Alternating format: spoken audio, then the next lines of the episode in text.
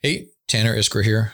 It's Tuesday, August 17th, 2021. As of the recording of this, this is Borne the Battle. So I actually just came back to work today. I was on an anniversary vacation with my wife, I ride or die. And during that, you know, as everything was going on with Afghanistan, it was it was kind of surreal because my wife and I started dating the day I left for Iraq 16 years ago. And for our anniversary this year, we decided to visit all the places that we'd met. Uh, the McDonald's her and her mom came to the day I was leaving. The barracks parking lot, I said goodbye to her, things like that. And it was surreal visiting those places, remembering those days, which is now over a decade and a half ago. And at the same time, we were watching everything collapse in Afghanistan the way it unfolded. Now, personally, I didn't go to Afghanistan, but I have a lot of friends, acquaintances, colleagues in the veteran community that did. I'm an, and I'm an empath. I, I feel, I feel what others feel. And as I was flipping through my social media timelines, reading their stories, uh, my soul was completely out to them.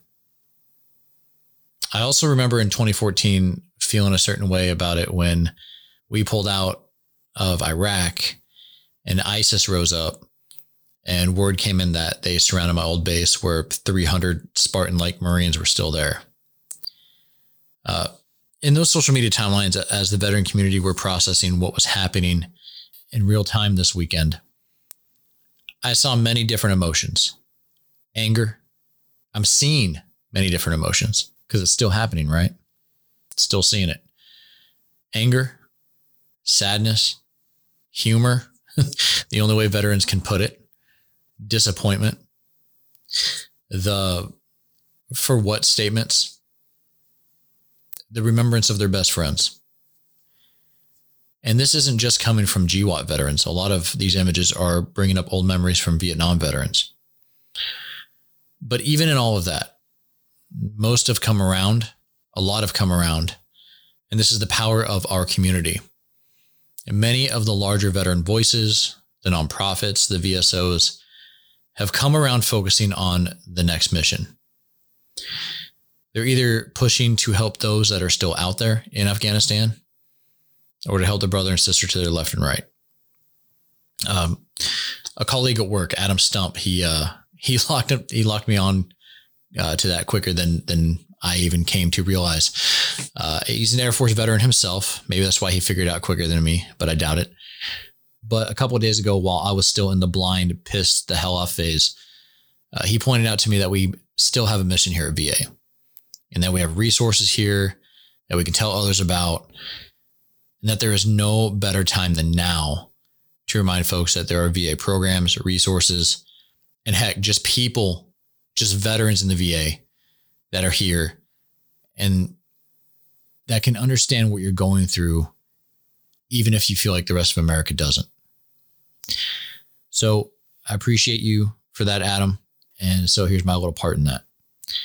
Uh, first of all, Adam did a great three part series on how Afghanistan can learn from Vietnam veterans and how they can reconcile their service. Now he he started that series when we were just pulling out, not knowing how extremely relevant it was going to be. And it is a good series. Uh, go check it out if you get a chance. It's on blogs.va.gov and search, you know, just search for Adam Stump or Afghanistan and you'll find the write ups. In those write ups, in those stories, he mentions VA vet centers, which are a great place veterans can go in their communities. They are non medical community based counseling centers that provide a wide range of social and mental health services. They provide one on one, group, marriage, and family counseling. In addition, they can also refer you to and connect you to other VA or community services within your local community. Best part over 70% of the staff in vet centers are veterans in your community. There are over 300 vet centers and over 80 mobile vet centers across the country. They're in all 50 states, in Puerto Rico, US Virgin Islands, Guam, American Samoa, and in DC. The vet centers also have a call center. It's 1 877 War Vets. That's 1 877 927 8387. For more information on vet centers, you can go to vetcenter.va.gov.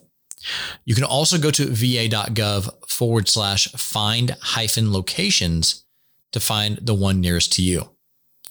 I also got the VA News email last night while I was still on vacation. If you want to sign up for that email, you can go to va.gov forward slash vet resources and sign up, as they do give out a vet resources email out every week. Uh, last night, they just did a special one based on the information that was coming in from Afghanistan and just wanted to give you some resources. And that email had some good points of contact in there as well. Uh, just thumbing through it, uh, a couple things I wanted to point out. If you're having thoughts of suicide, the Veterans Crisis Line is there for you. It is 1 800 273 8255 and press 1. You can also visit veteranscrisisline.net. Another resource they pointed out was maketheconnection.net. Uh, you've heard commercials for it here on Borne the Battle. It's information, it's a resource pointer, and it has videos from other veterans that are directed to you that explains how certain VA services help them. Uh, mobile apps. VA has mobile apps if you're in the tech side of self help and support www.ptsd.va.gov forward slash appvid forward slash mobile has multiple apps you can download for both Android and iPhone. If you're a female veteran, 1 855 829 6636 is the VA Women's Veterans Call Center. Again, you've probably heard commercials from them on Borne the Battle. They are there for you for your specific mental and other healthcare needs.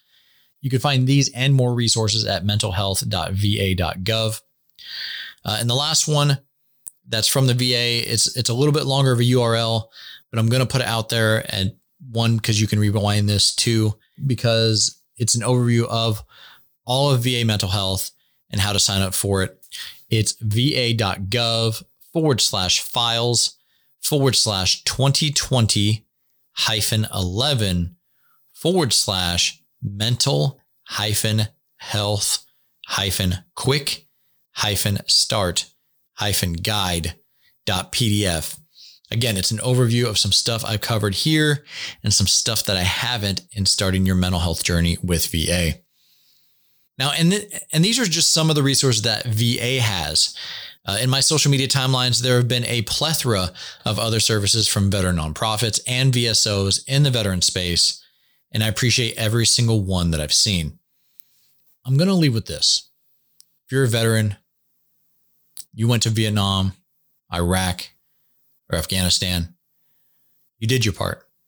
You fought hard, and it wasn't for nothing. You held up your end of the bargain, and you didn't fail. Can't nobody say any different. So did the ones that you served with that didn't make it back. We live for those that didn't make it back it's a it's a gift we have to honor them. Your calling is the next mission to serve, whatever that may be. Uh, whether it's to help your brothers and sisters, the ones that are still out there in Afghanistan and need to come home. I've seen veterans band up together in that effort, or to serve your local community in some form or fashion.